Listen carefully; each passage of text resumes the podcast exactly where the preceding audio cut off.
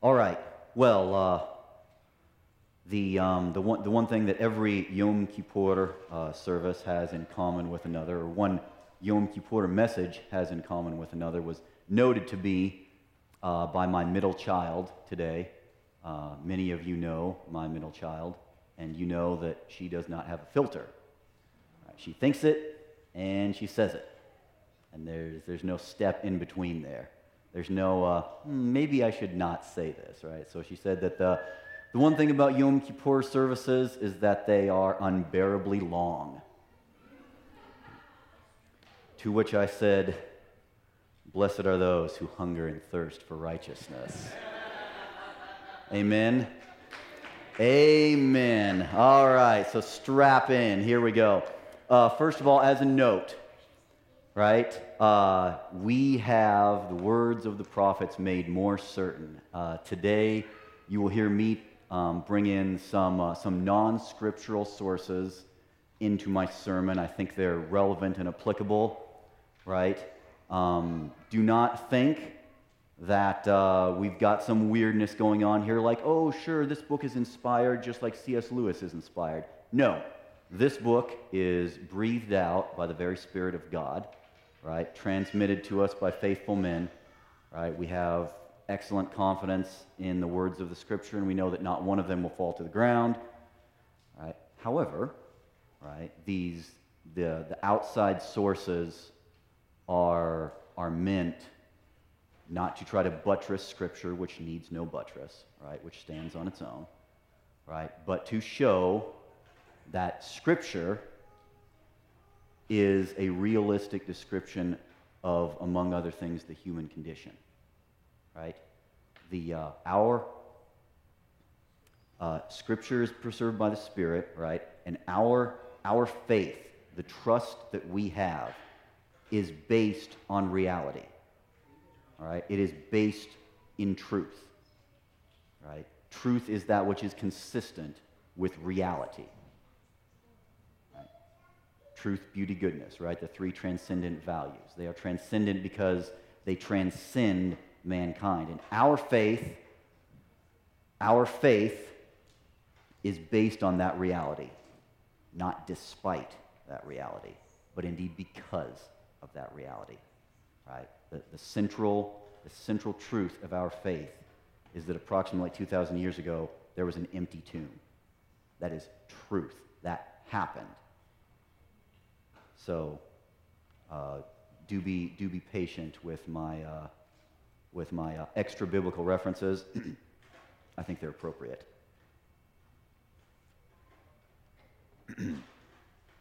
Sorry if you're fasting and you see me drinking in front of you. It, uh, it's more attractive than an IV bag, and it should uh, enable my voice to uh, do its job for tonight. So, after having a, a defense of uh, non scriptural material, let's open the scriptures and read from them, right? The public reading of the scriptures. We are indeed fortunate to live in a society where everyone is literate, right? That wasn't the case for some of our ancestors, but uh, nonetheless, the public reading of the scriptures. So do me a favor, open with me to Leviticus, the place where Bible studies go to die. Leviticus 16, and we'll just go ahead and read the whole chapter. Now, Adonai spoke to Moses after the death of the two sons of Aaron when they offered a profane fire before Adonai, and they died. And Adonai said, Tell Aaron your brother not to come at just any time into the holy place inside the veil before the mercy seat that is on the ark, lest he die, for I will appear in the cloud above the mercy seat. Thus Aaron shall come into the holy place with the blood of a young bull as a sin offering and of a ram as a burnt offering. And he shall put the holy linen tunic on. He will gird himself with the linen trousers on his body. He shall be girded with a linen sash and a linen turban with which he shall be attired. These are holy garments. Therefore he shall wash his body in water and put them on. And he shall take from the congregation of the children of Israel two kids of the goats as a sin offering, and one ram as a burnt offering. Aaron shall offer the bull as a sin offering, which is for himself, and he will make atonement for himself and for his house. He will take two of the goats and present them before the Lord at the door of the tabernacle of meeting. And then Aaron will cast lots for the two goats, one lot for Adonai and the other for the scapegoat. And Aaron shall bring the goat on which Adonai's lot fell and offer it as a sin offering. But the goat on which the lot fell to be the scapegoat shall be presented alive before Adonai to make atonement upon it, and to let it go as a scapegoat into the wilderness. And Aaron shall bring the bull of the sin offering, which is for himself, and he will make atonement for himself and for his house, and he shall kill the bull as a sin offering, which is for himself. Then he shall take a censer full of burning coals of fire from the altar before Adonai, with his hands full of sweet incense beaten fine, and bring it inside the veil. And he shall put the incense on the fire before Adonai, that the cloud of incense may cover the mercy seat that is on the testimony, lest he die. And he shall take some of the blood of the bull and sprinkle with his finger on the mercy seat on the east. And before the mercy seat, he shall, he shall sprinkle some of the blood with his finger seven times. Then he shall kill the goat of the sin offering, which is for the people. Bring its blood inside the veil. Do with that blood as he did with the blood of the bull, and sprinkle it on the mercy seat and before the mercy seat. So he shall make atonement for the holy place, because of the uncleanness of the children of Israel, and because of their transgressions, for all of their sins. And so he shall do for the tabernacle of meeting which remains among them, in the midst of their uncleanness.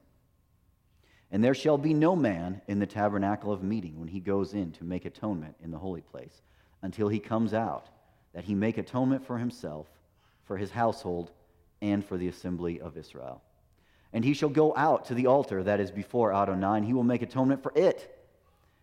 And shall take some of the blood of the bull and some of the blood of the goat, and put it on the horns of the altar, and he shall sprinkle some of the blood on it with his finger seven times, cleanse it, and consecrate it from the uncleanness of the children of Israel. And when he has made an end of atoning for the holy place, the tabernacle of meeting, and the altar, then he shall bring the live goat, and Aaron will lay both of his hands on the head of the goat confess over it all of the iniquities of the children of Israel and all of their transgressions concerning all of their sins, putting them on the head of the goat, and shall send it away into the wilderness by the hand of a suitable man. The goat shall bear on itself all their iniquities to an uninhabited land, and he shall release the goat in the wilderness. And then Aaron shall come into the tabernacle of meeting, take off the linen garments which he had put on when he went into the holy place, and leave them there.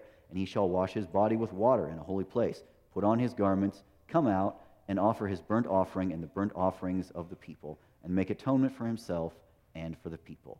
The fat of the sin offering he shall burn on the altar. And he who released the goat as the scapegoat shall wash his clothes and bathe his body in water, and afterward he may come into the camp.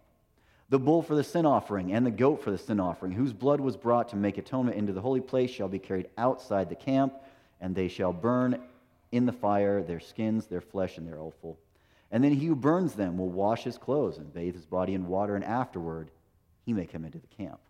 This shall be a statute forever for you. In the seventh month, on the tenth day of the month, you shall afflict your souls and do no work at all, whether a native of your own country or a stranger who dwells among you.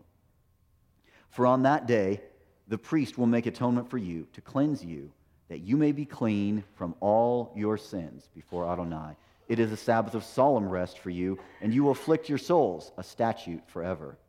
And the priest, who is anointed and consecrated to be a minister as priest in his father's place, shall make atonement and put on the linen clothes, the holy garments.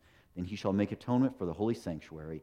He shall make atonement for the tabernacle of meeting and for the altar, and he shall make atonement for the priests and for all the people of the assembly. This shall be an everlasting statute for you to make atonement for the children of Israel for all their sins once a year. And he did as Adonai commanded Moshe.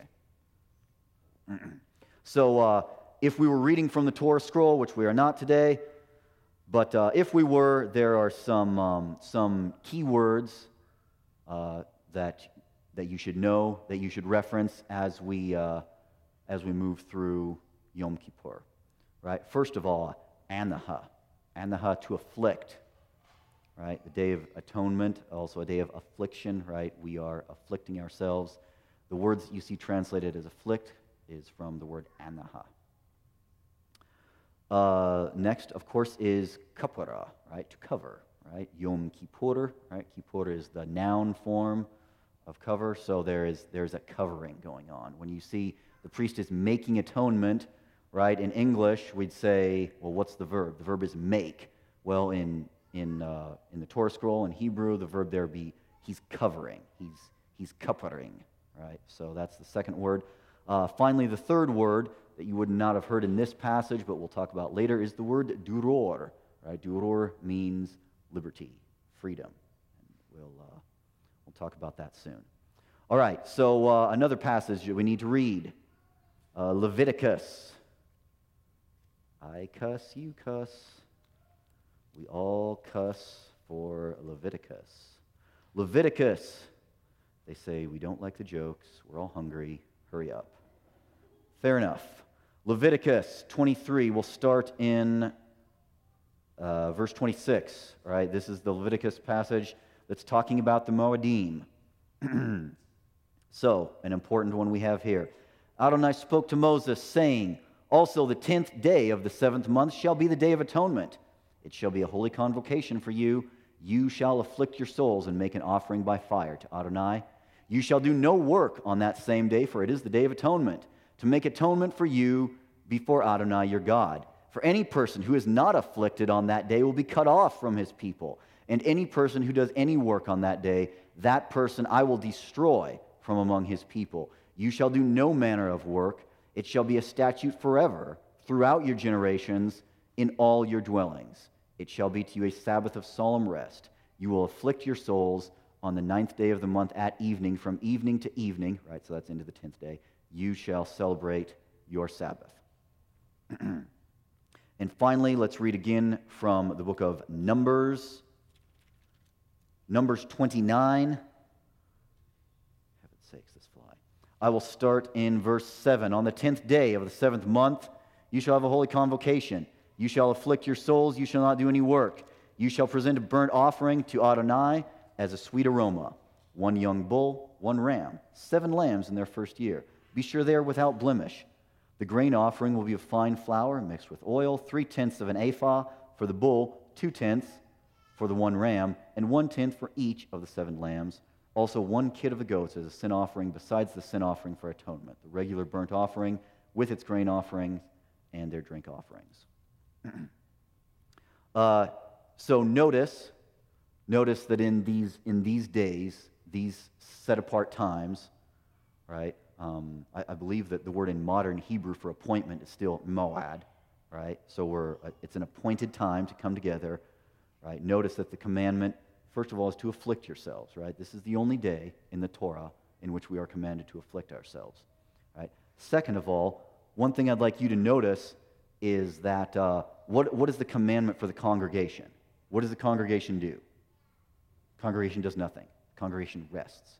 You rest, right? What is the commandment for the priest, for Aaron, for the high priest that year? He's got a lot of work to do, right? He's working, working, working, working. Do this, do that. Go in here, do this. Come back out, change your clothes, do this, do that. Agreed? Right? So, right, the writer of the book of Hebrews is going to make this very clear to us, but we should, we should have taken note that it's the high priest who's doing all the work. Right? You sit down, be quiet, and let the high priest do his job. High priest has a lot of work to do. so, right? We talked about affliction. Why should we afflict ourselves? What's the value of afflicting ourselves, right? Well, uh, we already read most of the passage in our liturgy, but let's read it again because we've got nothing better to do. Amen? Mm, nothing better to do than the public reading of scriptures. So, open your books with me to Yeshayahu, the prophet Isaiah. We'll actually start a little bit before what you read, but it is relevant. So start in chapter 57, verse 14, and we'll go through the end of uh, chapter 58. And one will say, Build it up, heap it up, prepare the way, take the stumbling block out of the way of my people. For thus says the high and lofty one who inhabits eternity, whose name is holy. I dwell in the high and holy place with him who has a contrite and humble spirit, to revive the spirit of the humble and to revive the heart of the contrite ones. For I will not contend forever, nor will I always be angry, for the spirit would fail before me, and the souls which I have made. For the iniquity of his covetousness, I was angry and I struck him. I hid and I was angry. And he went on backsliding in the way of his heart. I have seen his ways, and I will heal him. I will also lead him and restore comforts to him and to his mourners. I create the fruit of the lips. Peace to him who is far off, and peace to him is near, says the Lord. Blessed be he. And I will heal him. But the wicked are like the troubled sea when it cannot rest, whose waters cast up mire and dirt. There is no peace, says my God, for the wicked. Cry aloud, spare not. Lift up your voice like a trumpet. Tell my people their transgression. Tell the house of Jacob their sins, for they seek me daily. They delight to know my ways, like a nation that did righteousness and did not forsake the ordinance of their God. They ask me for ordinances of justice. They take delight in approaching God, right? Note the sarcasm, right? He's pouring it on thick right here.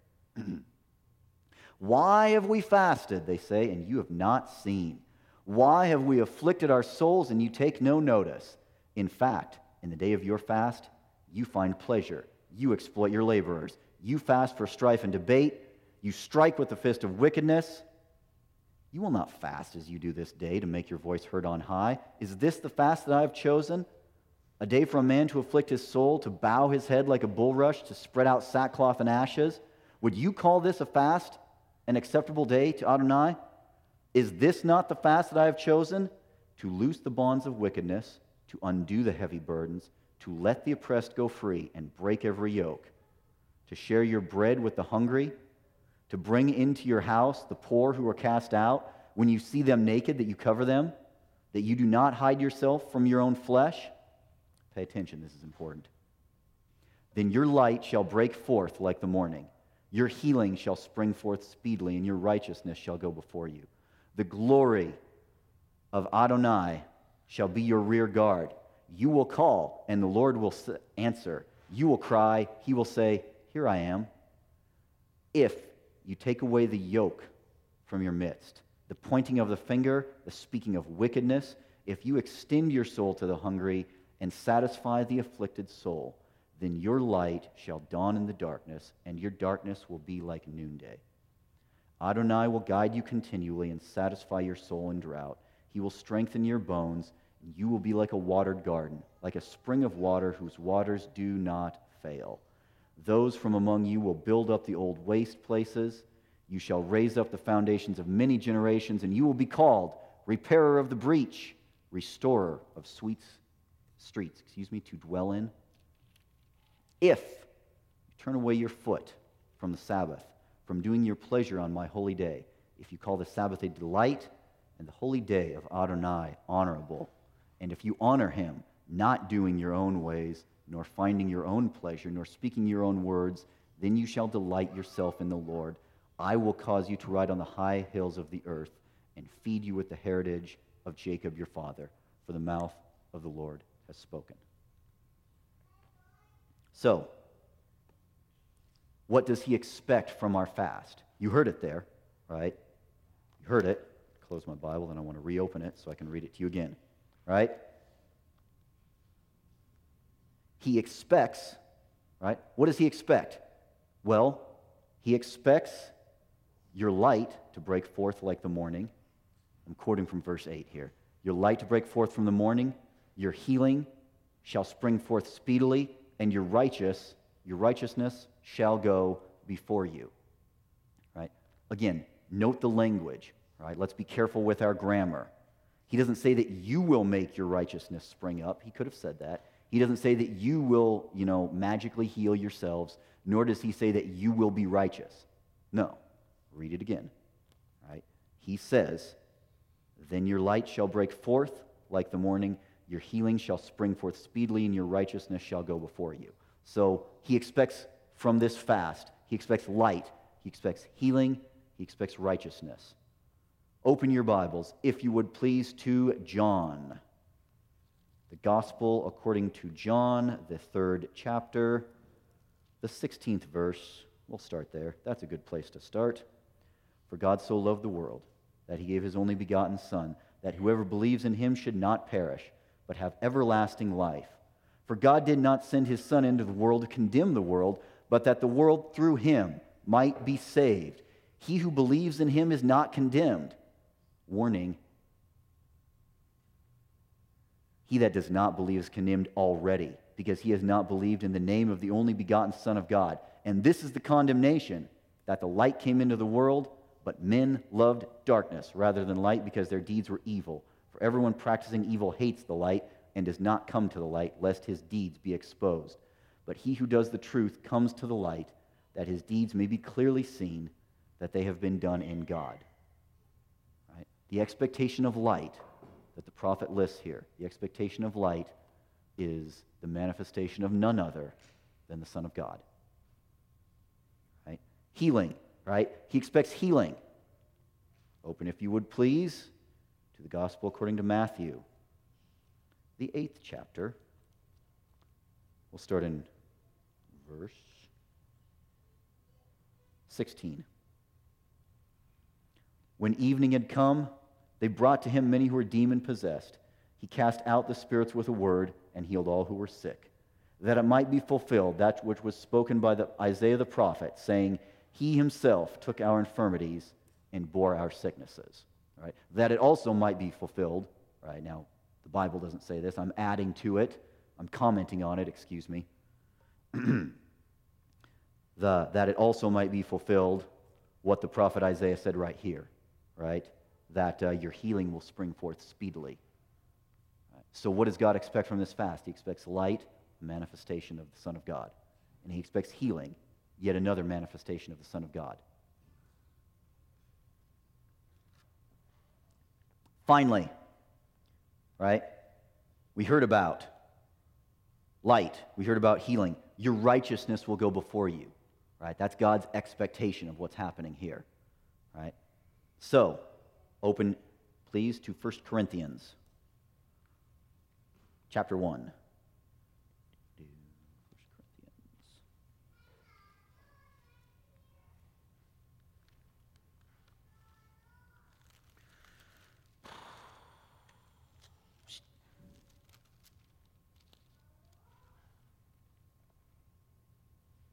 Start in verse 26.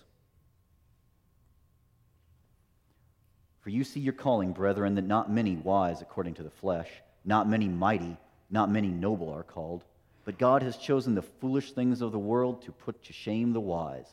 God has chosen the weak things of the world to put to shame those which are mighty, and the base things of the world, and the things which are despised, God has chosen, and the things which are not, to bring to nothing those things that are, that no flesh should glory in his presence. But of him you are in the Messiah, Yeshua, who became for us wisdom and righteousness and sanctification and redemption, that as it is written, let he who glorifies, let him glory in the Lord. All right? So, our righteousness, our healing, our light, these are the things that God expects this fast to, success, to successfully bring to us. Right? This fast, this, this day of atonement, this Yom Kippur, this is all about Yeshua ben Yosef min Jesus from Nazareth. It's all about him. That's what this is about, and that's what we are. I don't know if I want to use the word celebrating. It's not really a celebration, right?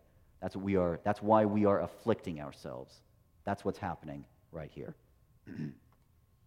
so, again, right? Um, another point that I want to make. Let's see is. Uh,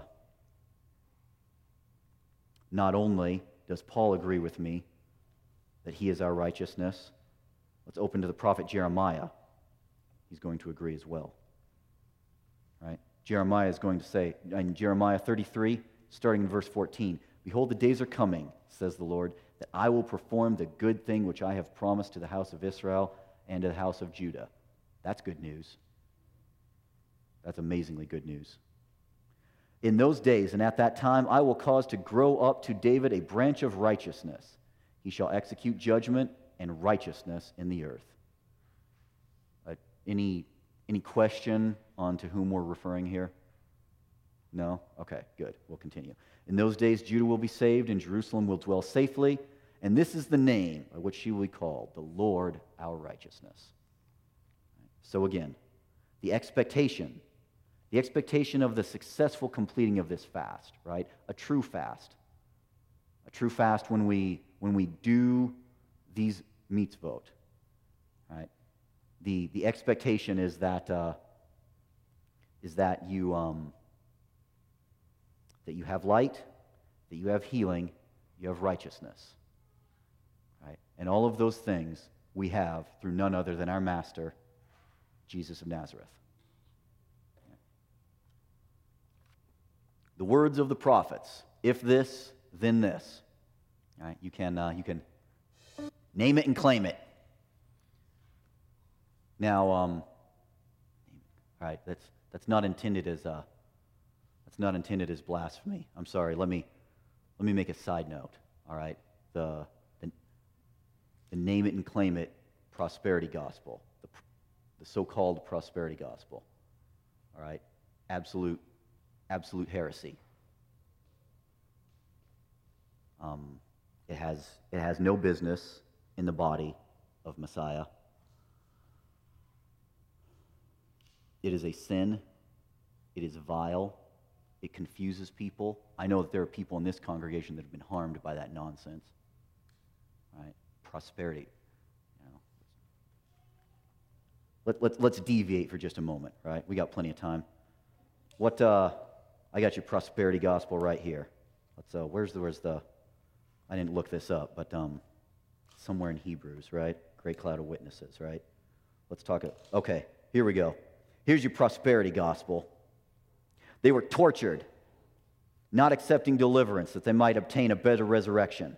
Still others had trial of mockings and scourgings, yes, and of chains and imprisonment. They were stoned, they were sawn in two, they were tempted, they were slain with the sword, they wandered about in sheepskins and goatskins, they were destitute, afflicted. That's interesting. They were tormented. Where am I? Is that 10? 11? That, that's your prosperity gospel. Who wants to sign up for that? Yeah? Okay, well, let's read on. The world was not worthy of them. Prosperity gospel, absolute garbage. Right? You, you certainly don't want to afflict yourselves if you've got a prosperity gospel. Absolute nonsense, absolute heresy. What did our master say? In this world, you will have riches, wealth, and health, right? Is that what he said? No. He said, In this world, you will have trouble. But be of good cheer. Why should I be of good cheer, Lord? Why should I be happy about that? Be of good cheer, for I have overcome the world. If some fool, if some liar, if some wolf in sheep's clothing comes to you and tells you that the gospel means you're going to be rich, healthy, and athletic, tell him to come look at Joe George heavens, right? If I tell you that, I'm bringing my own contradiction with me. If it's true, then it's false. And if it's false, then it's false. So take your stupid prosperity gospel, shine it up really nice, turn it sideways, and, and sing a hymn. Because I don't want to speak something vile from the Bema. Heavens. One of the things that we get to do when we believe the gospel is that we get to afflict ourselves. There is no prosperity gospel. You store up riches in the world to come, not in this world. All right? Sorry, that was a, that was a deviation, but um, perhaps a necessary one. If you preach that nonsense, you heard it here first, then in heaven there is a seeing eye, there is a hearing ear, and there is a writing hand, and that should keep you up at night if you are lying to the body of Messiah. All right. Sorry. It irritates me. All right. Notice, right? Again, who does all the work on Yom Kippur? The high priest, right? Uh, you do no work, right? And when he talks about the fast that is acceptable to him and the results coming from that fast, those results are not something that you do. Those results are something that will happen? They will happen to the glory of God the Father through the work of God the Son. They don't happen because of something you did. High priest does all the work, right? Also, Notice in that same passage, right? Let's read it just to make the emphasis. In Isaiah 57, right? We'll start in verse 15. Thus says the high and lofty one who inhabits eternity, whose name is holy. I dwell in a high and holy place with him who has a contrite and humble spirit. Right? Also, if you noticed in the Leviticus passage, the high priest, when he went into the holy place, he was just wearing a plain linen garment. It was a humble garment. He was not decked out in all his beautiful raiment. Right? He was wearing a plain, humble linen garment. I dwell in a high and lofty place, and with him who has a contrite and humble spirit, to revive the spirit of the humble and to revive the heart of the contrite ones. For I will not contend forever, nor will I always be angry, for the spirit would fail before me, and the souls which I have made. For the iniquity of his covetousness I was angry, and I struck him. I hid, and I was angry. He went on backsliding in the way of his heart. I have seen his ways, and I will heal him. I will also lead him and restore comforts to him and to his mourners. I create the fruit of the lips, peace to him who is far off, and peace to him who is near. So turn, please, to Ephesians 2. Right? This scripture was fulfilled in your hearing. Not right now, but years ago with the coming of our Master. Ephesians. It's right before Galatians right? No, Galatians is before Ephesians. Okay, Ephesians 2. Starting in verse 14 For he himself is our peace, who has made both one, and broken down the middle wall of separation, having abolished in his flesh the enmity, the law of commandments and ordinances, so as to create in himself one new man from the two, referencing Jews and Gentiles here, right? Uh, making peace that he might reconcile them both to God in one body through the cross, thereby putting to death the enmity. And he came and he preached peace to you who were far off and to those who were near. For through him we both have access by one Spirit to the Father. The words of the prophets fulfilled in your hearing. Another reason why is, why is affliction good? Why are we told to do this? Right? Well, affliction can lead to the restoration of the covenant. Allow me to explain. There is a rabbinic tradition. Uh, I do not find it supported in the scriptures, neither do I find it uh, contradicted in the scriptures. But the rabbinic tradition is that on the first day of the month of Elul, Moshe Rabbeinu went back up the mountain to get the second set of tablets. So if he went back up, on the first day of Elul, he would be coming back down today on Yom Kippur. Right? Bringing with him the commandments to renew the covenant, right? This is the covenant that children of Israel broke. Moses was up there 40 days and 40 nights, right? Getting a set of tablets written by the very finger of God, traditionally cut, again, traditionally from the, from the rabbis, cut from the very throne of God himself, right? So Moses goes back up after that failure. Moses goes back up to get the second set that is uh, made out of rock, bring them back down. And again, that traditionally happens on Yom Kippur, that uh, we get the covenant back again. Uh, open with me, if you will, to uh, Psalm 119. Uh, we'll just go ahead and read the whole thing. Not really. Got, that's right. Got nothing better to do, says Philip. No, uh, we will not read the whole thing of the longest chapter in the Bible. It will only seem like it. We'll start in verse 65. You have dealt well with your servant, O Lord, according to your word. Teach me good judgment and knowledge, for I believe your commandments.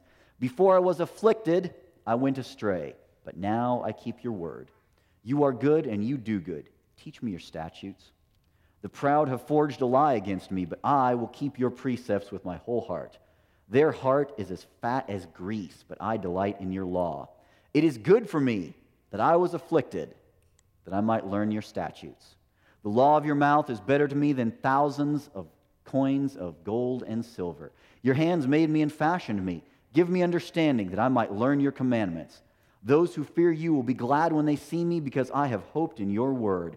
I know, O Lord, that your judgments are right and that in faithfulness you have afflicted me. And then skip over to verse 92. Unless your law had been my delight, I would then have perished in my affliction. Right? Affliction teaches us Torah, right? An important part of the new covenant brought in by our master, right? Spoken of by the prophet Jeremiah. Right? An important part of that covenant is that he will write his Torah on our hearts. And part of affliction is affliction is what does that, right? As you've heard it read from the scriptures. so, to prove the point, let's turn to Jeremiah 31. This is awesome. The new covenant. What new covenant are you talking about? Well, let's read about it. The terms of the new covenant found in Jeremiah 31. We'll start in verse 31. Behold, the days are coming, says the Lord, when I will make a new covenant with the house of Israel and with the house of Judah, not according to the covenant that I made with their fathers in the day that I took them by the hand to lead them out of the land of Egypt. My covenant, which they broke, though I was a husband to them, says the Lord. But this is the covenant that I will make with the house of Israel after those days, says the Lord. I will put my law in their minds, I will write it on their hearts. I will be their God, and they shall be my people.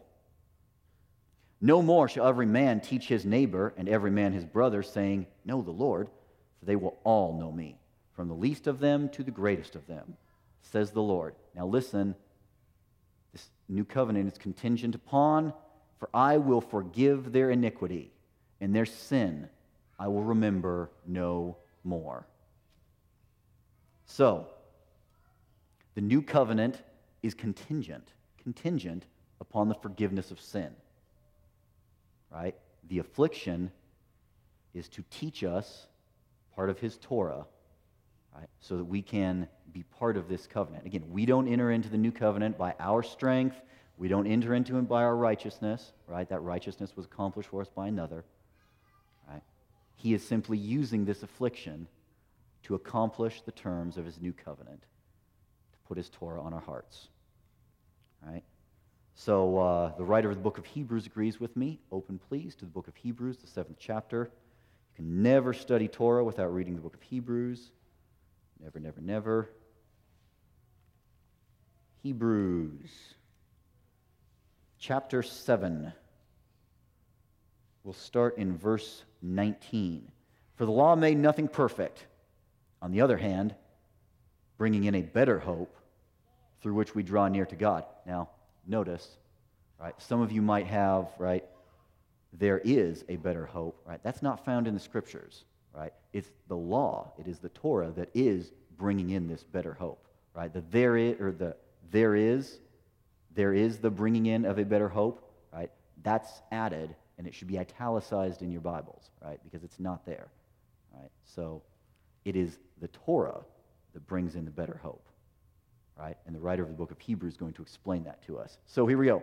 Inasmuch as he was not made priest without an oath, for they became priests without an oath, but he with an oath, right? The, the Aaronic priests didn't have to deal with an oath, right? He, our master, the high priest in the order of Melchizedek, this is how he was made a priest, with an oath.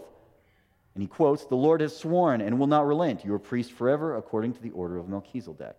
By so much more, Jesus has become a surety of a better covenant.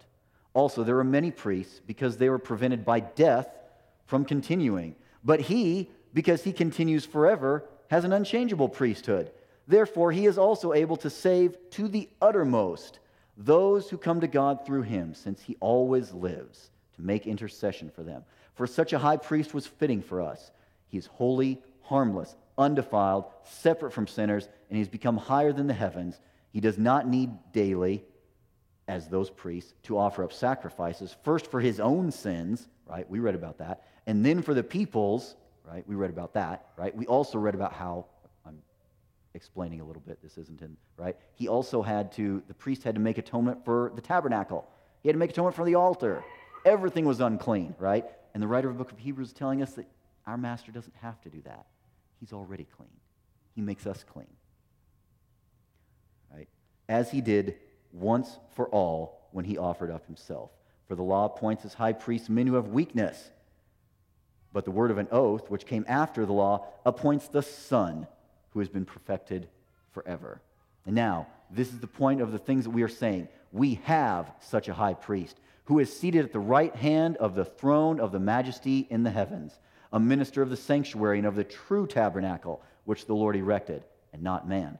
For every high priest is appointed to offer both gifts and sacrifices. Therefore, it is necessary that this one also have something to offer. For if he was on earth, he would not be a priest, since there are priests who offer gifts according to the Torah, who serve the copy and the shadow of the heavenly things, as Moses was divinely instructed when he was about to make the tabernacle. For he said, See that you make all these things according to the pattern that was shown you on the mountain. But now he has obtained a more excellent ministry, inasmuch as he is also the mediator of a better covenant, which was established on better premises. Remember, the premise, the premises of that covenant is taking away their sins. If you disagree with me, keep reading because the writer of the book of Hebrews quotes the exact same passage we just talked about from Jeremiah, right? Taking away sins. That's what we are observing. That's why we are afflicting ourselves today. He was afflicted to take away our sins. On one day out of the year, we afflict ourselves so that we can remember exactly what he did. All right, so speaking of him being afflicted, let's open, of course, as we always should, to the gospel according to Isaiah. The gospel according to Isaiah. You say you've never heard of that. It actually exists. Open to Isaiah 52. The servant song. Of course, we're going to read this.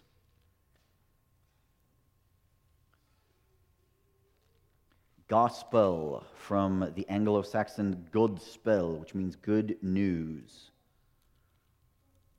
The gospel according to Isaiah. We'll start Isaiah 52, verse 13. Behold, my servant shall deal prudently.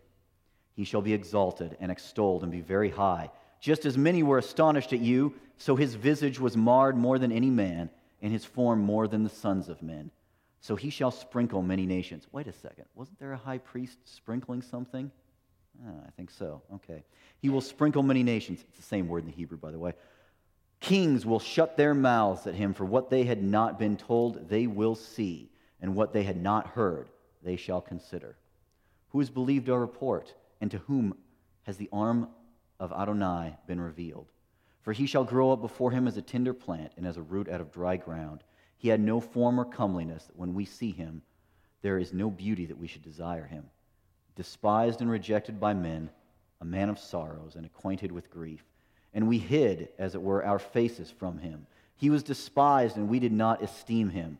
Surely he has borne our griefs, he has carried our sorrows. Yet we esteemed him stricken, smitten by God, and, you guessed it, afflicted. But he was wounded.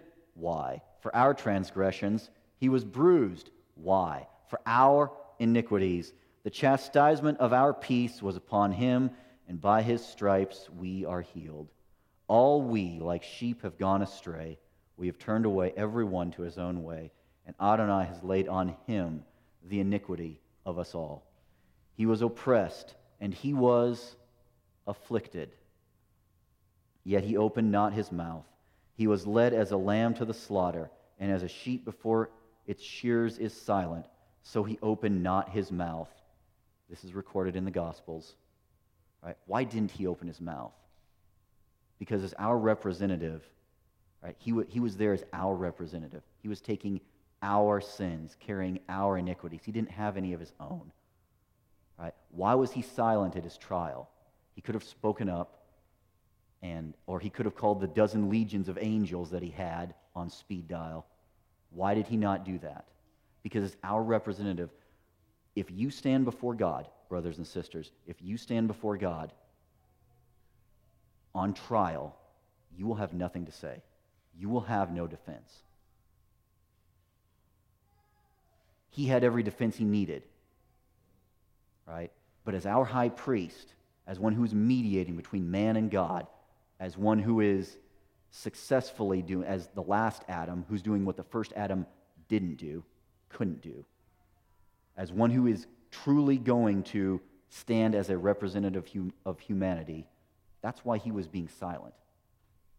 Because if you stand before God, you're going to be like Job and just say, I'm done. I'm going to put my hand over my mouth. There's nothing for you to say as a sinner in front of a holy God. That's why he did this. He was oppressed and he was afflicted, yet he opened not his mouth. He was taken from prison and judgment, and who will declare his generation? For he was cut off from the land of the living. For the transgressions of my people he was stricken. They made his grave with the wicked, but with a rich man at his death, because he had done no violence, nor was there any deceit in his mouth. Yet it pleased the Lord to bruise him, and he has put him to grief. When you make his soul an offering for sin, he will see his seed, he will prolong his days, and the pleasure of the Lord will prosper in his hand. He shall see the labor of his soul and be satisfied. By his knowledge, my righteous servant shall justify many. I'm one of them. I hope you are.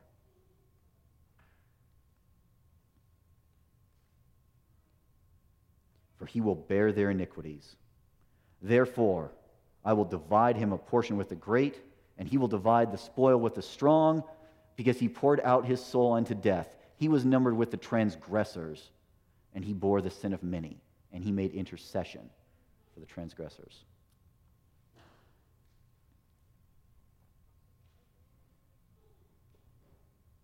That's good news. The gospel according to Isaiah.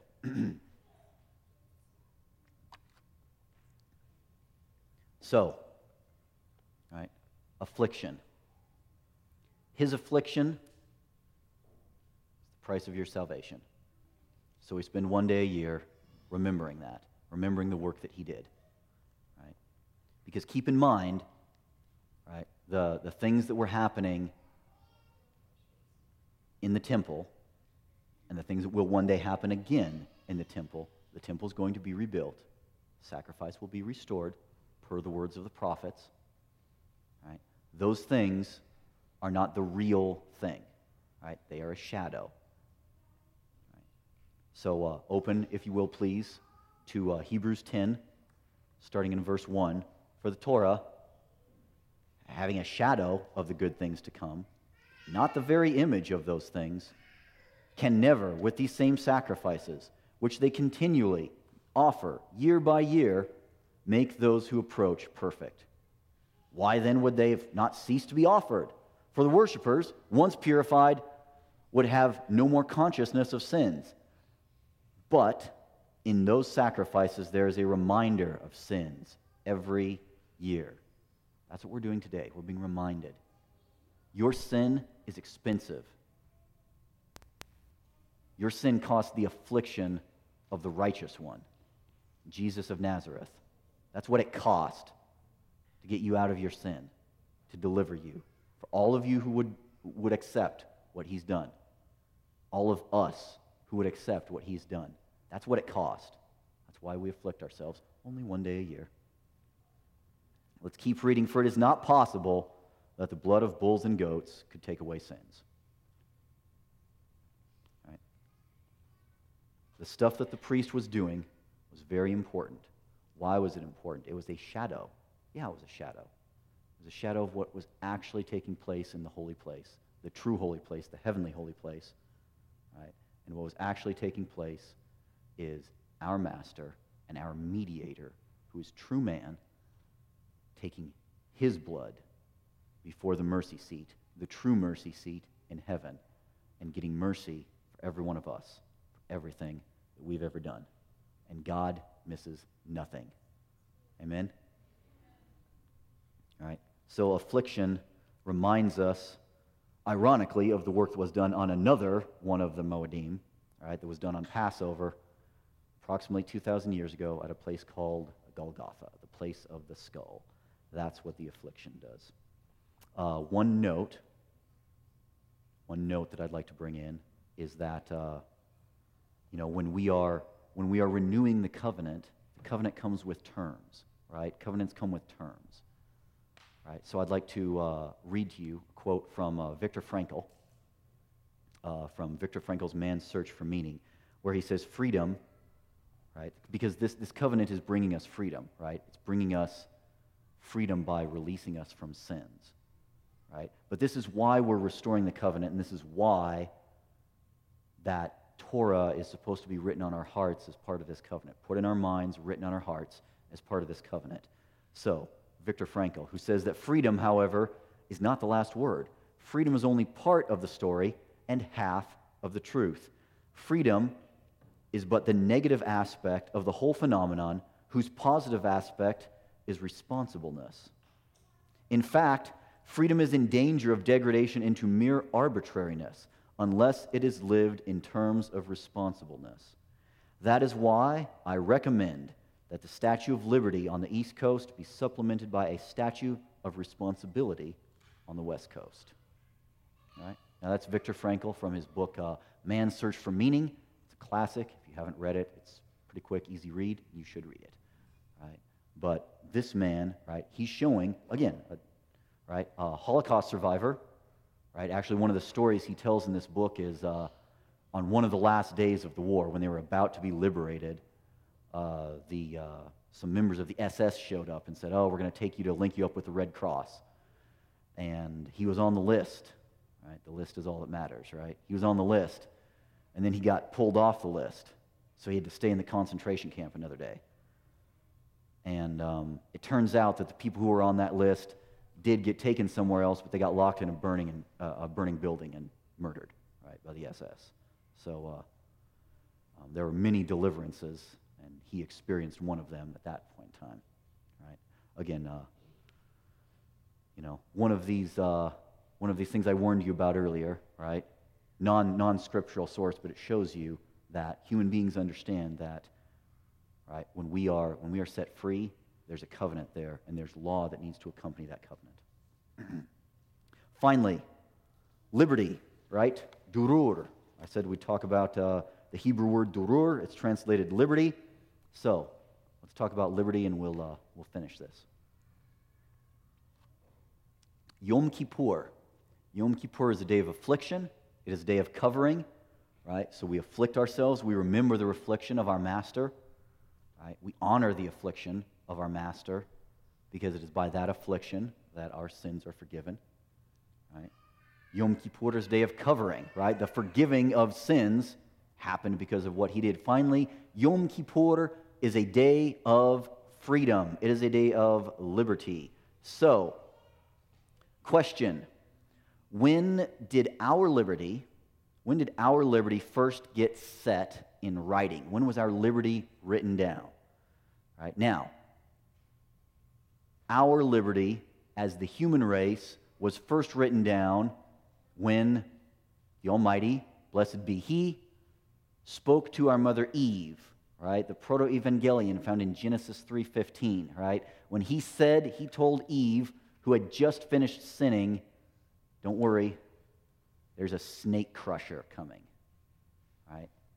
That serpent that has deceived humankind since the very beginning is going to get crushed by the seed of a woman. Right? So that's, that's the first prophecy of our liberty, right? That's, that's not my question. We as a culture, the American culture, when, uh, when did our liberty first get written down? It's kind of a trick question, but I want an answer. When? What year? 1776? That is an excellent guess, and it is wrong. How about 1619? No, again, wrong. Any other? When was Constitution ratified? 1789? Okay. It is true the U.S. Constitution was ratified in 1789. However, that is not when our liberties got written down. When were our liberties first written down? Trick question. How about 1215? 1215, that's right, the Great Charter of English Liberties.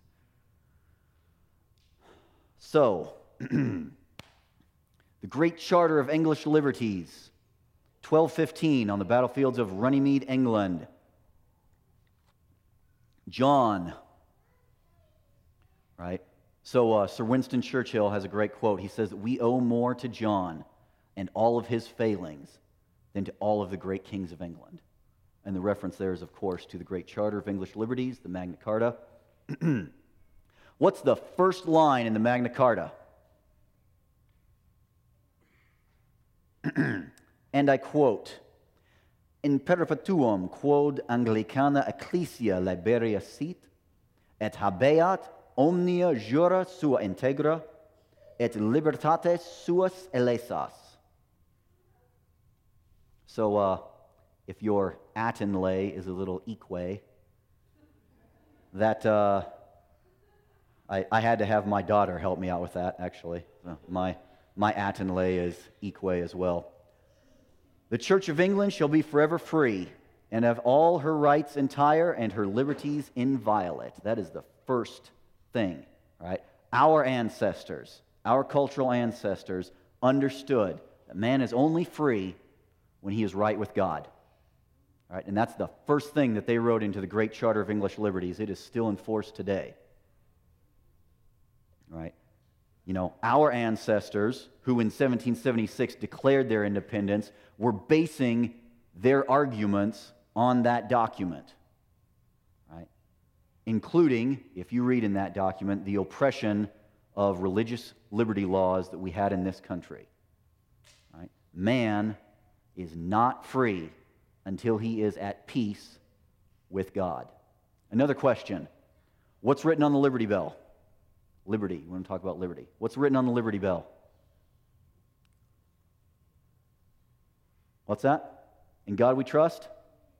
Let me see if I can do my Trump impersonation. Wrong. That's a pretty good Trump, wasn't it? Right? That was good. You got to admit, that's a good Trump. Wrong. What's that?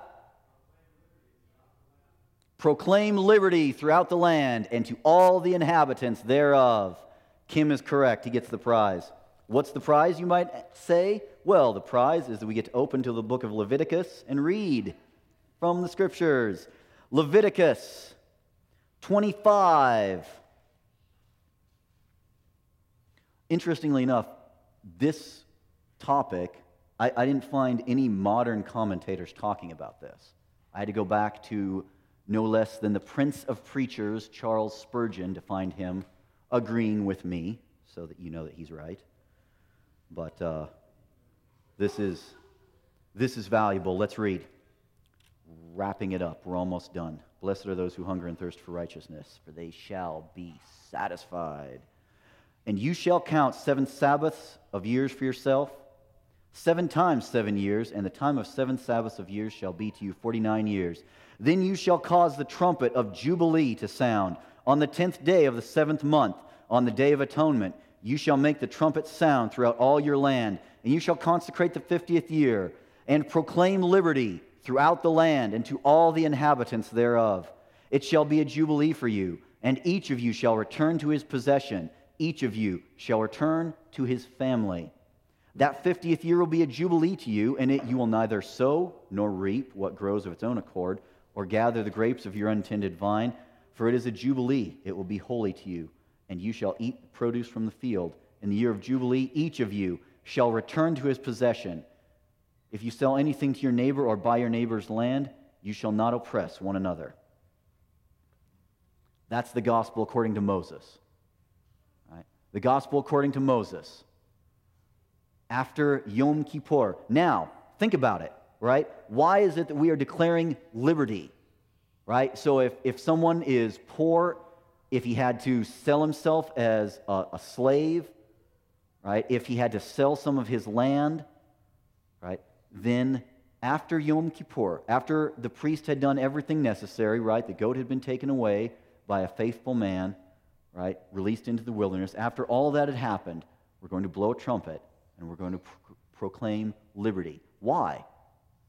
Right? We could have proclaimed liberty at Pesach, right? Why not? That's the time when we were when we were liberated from Egypt, right? Why not proclaim liberty then? Right? Messiah was executed over Pesach. Right? And of course he rose during the Pesach season. Amen. Right? So, why not proclaim liberty there? Right? What about uh, Shavuot? Right? Pentecost. The Spirit fell on Pentecost. Why not proclaim liberty there? Right? We're, we're blowing trumpets all the time. Why not proclaim liberty on Yom Shofarim, Rosh Hashanah, the day of trumpets? Right? Why not? Because until you are right with God, you are not free. You're a slave to sin.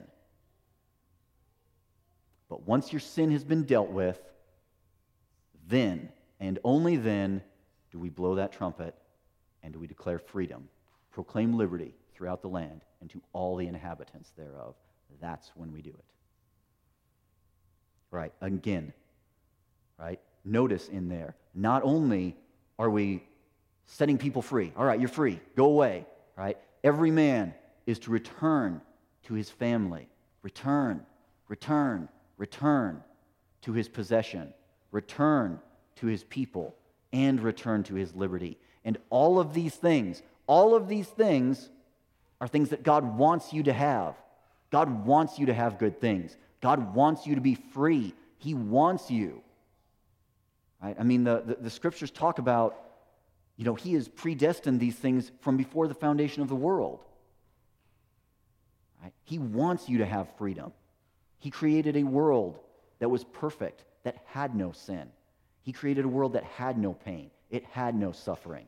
All you had to do was pick fruit and eat it and take care of the animals. We messed that up. But He has something that He wants to give each and every one of you. It is your rightful possession, and only after your sin is forgiven, then we blow the trumpet and every man returns to what is rightfully his. Amen? All right, so open with me, if you would please, to uh, yet again the prophet Yeshayahu, Isaiah.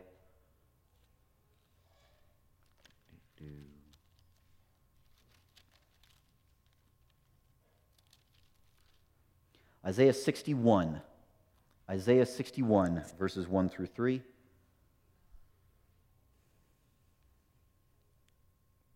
The Spirit of the Lord God is upon me, because the Lord has anointed me to preach good tidings to the poor. He has sent me to heal the brokenhearted, to proclaim liberty to the captives, and the opening of prison to those who are bound to proclaim the acceptable year of the Lord and the day of vengeance of our God, to comfort those who mourn, to console those who mourn in Zion, to give them beauty for ashes, the oil of joy for mourning, the garment of praise for the spirit of heaviness, that they may be called trees of righteousness, the planting of the Lord, that he may be glorified. Right? This is what's happening here, right? Notice Notice a few things. Right? We are proclaiming liberty to the captives. When do we proclaim liberty? After your sins are forgiven. There is no liberty. There is no liberty. There is no liberty while you are a slave to sin. Slaves don't have liberty. Anyone who sins is a slave to sin. Slaves don't have liberty. Right? Liberty is for free men. Any questions? We're not confused on that, right? Not, not going too fast? You have no liberty until your sins are forgiven, then you have liberty. Right? The Spirit of the Lord God is upon me to, among other things, proclaim liberty to the captives. Right? And again, to give them the things that they should have. Right? We're going to comfort those who mourn in Zion. We're going to give them the oil of joy instead of the mourning that they have right now.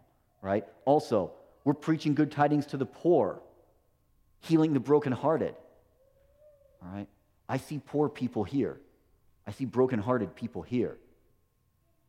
Right? And I've got good news for poor people and brokenhearted people. Your sins are forgiven. And now it's time to blow that trumpet and proclaim liberty throughout the land and all the inhabitants thereof. Right? So, who is it that did this? right? You know where I'm going with this, right? Uh, just one other thing to note, right? The, um, right, it says to proclaim the acceptable year of the Lord. right? To proclaim that Jubilee year and the day of vengeance for our God. Right? Careful, that hasn't happened yet. Be warned, it is coming. Now, open, if you will, with me to Luke, fourth chapter. This is amazing. Luke, the fourth chapter. We'll start in verse 14. Now, as a note, right, this happens immediately after the master goes out into the wilderness, right? In the wilderness, he fasts, he eats nothing for 40 days, right? So if you think you're hungry, don't talk to me, right? And, and the scriptures, the scriptures are very helpful here. They tell us that at the end of it, he was hungry, right? So if you were curious after a 40 day fast, he was hungry. Verse 14, then, right, and remember, he was tempted during that time. The accuser, the accuser told him, he said, Look at all the kingdoms of the world and all their glory. They've been given to me, and I will give them to you if you bow down and worship me. Right? At that point in time, our master argued with him and said, No, they really haven't been given to you. No, that's not what happened. Right? The kingdoms of this world right now are in the possession of the accuser. There's coming a day when every knee is going to bow, every tongue is going to confess to our master. And the kingdoms of this world will become the kingdoms of our Lord and of his anointed one. Amen. I think I read that somewhere. Then Jesus returned in the power of the Spirit to Galilee, and the news of him went out through the surrounding region. He taught in their synagogues. He was glorified by all. And he came to Nazareth, where he had been brought up. As his custom was, he went into the synagogue on Yom HaShabbat he was handed the book of the prophet Yeshayahu. And when he opened the book, he found the place where it is written. You've heard it, right? You know what's coming. The Spirit of the Lord God is upon me, because he has anointed me to preach the gospel to the poor. He has sent me to heal the brokenhearted, to proclaim liberty to the captives, and recovery of sight to the blind, to set at liberty those who are oppressed, and proclaim the acceptable year of the Lord. And then he closed the book and gave it back to the attendant, and he sat down. The eyes of everyone in the synagogue were fixed on him, and he spoke to them, saying, Today, as you have heard it, this scripture is fulfilled in your hearing. Amazing, right? To be there in that synagogue, to hear that preached. Mm. Someday, someday. Note a few things, right? The Spirit of the Lord is upon me because he has anointed me. Literally, the Hebrew there is he has meshachad me, he has messiahed me. So it's no surprise that our Messiah read from that passage, and it's no surprise that that passage refers to him. And it is beyond doubt that he has a just claim to fulfill that passage in their hearing, right? Second of all, note, he did not talk about the day of vengeance. That's coming. That's coming. The day of vengeance is coming. But right now, we live in an age of grace. There's coming a day when that grace will come to an end. Right? So you don't want to be a slave when that time comes to an end. You want to be set free. You want to be set free. How do you get set free? You get set free when your sins are forgiven. Amen? All right. So let's talk about some true freedom. And you know where this is going as well. Open to John, the Gospel according to John. Let's see, we read from the Gospel according to Luke. We read from the Gospel according to Moses. We read from the Gospel according to Isaiah. Now we will read from the Gospel according to John, starting in verse 31. Jesus said to those Jews who had believed in him, If you abide in my word, you're my disciples truly, and you will know the truth, and the truth will make you free. They answered him, We're Abraham's descendants. We've never been in bondage to anyone. How can you tell us you will be made free? Jesus answered them, Most assuredly, I say to you that whoever commits a sin is a slave of sin. Hashtag not free. A slave does not abide in the house forever, but a son abides forever. Therefore, if the son makes you free, you shall be free indeed. Amen? Amen. So, it's time to blow the shofar. Lisa, will you come help us out? It's time to blow the trumpet, right? We don't have a good accounting of what year is uh, truly the Jubilee year, right? but we know that a Jubilee rest has been provided to us by our Master, Yeshua ben Yosef Minatzeret. Right. right? We also know that our sins have been forgiven. Forgiven, forgiven, forgiven. Once and for all, done. Right? We know, right? The commandment is to blow the trumpet and proclaim freedom, proclaim liberty throughout the land and to all the inhabitants thereof. So, in a few moments, Lisa is going to blow the trumpet for us and do exactly that. Right? Please, please, please, if you have not, if you do not trust our Master, now is the time. Now is the time. Listen to the commandment. What's the commandment? The commandment is that we're going to blow this trumpet and everyone's going to return to his family, return to his possession, return to his liberty. We do need, you know, of course, we can't talk about return, return, return.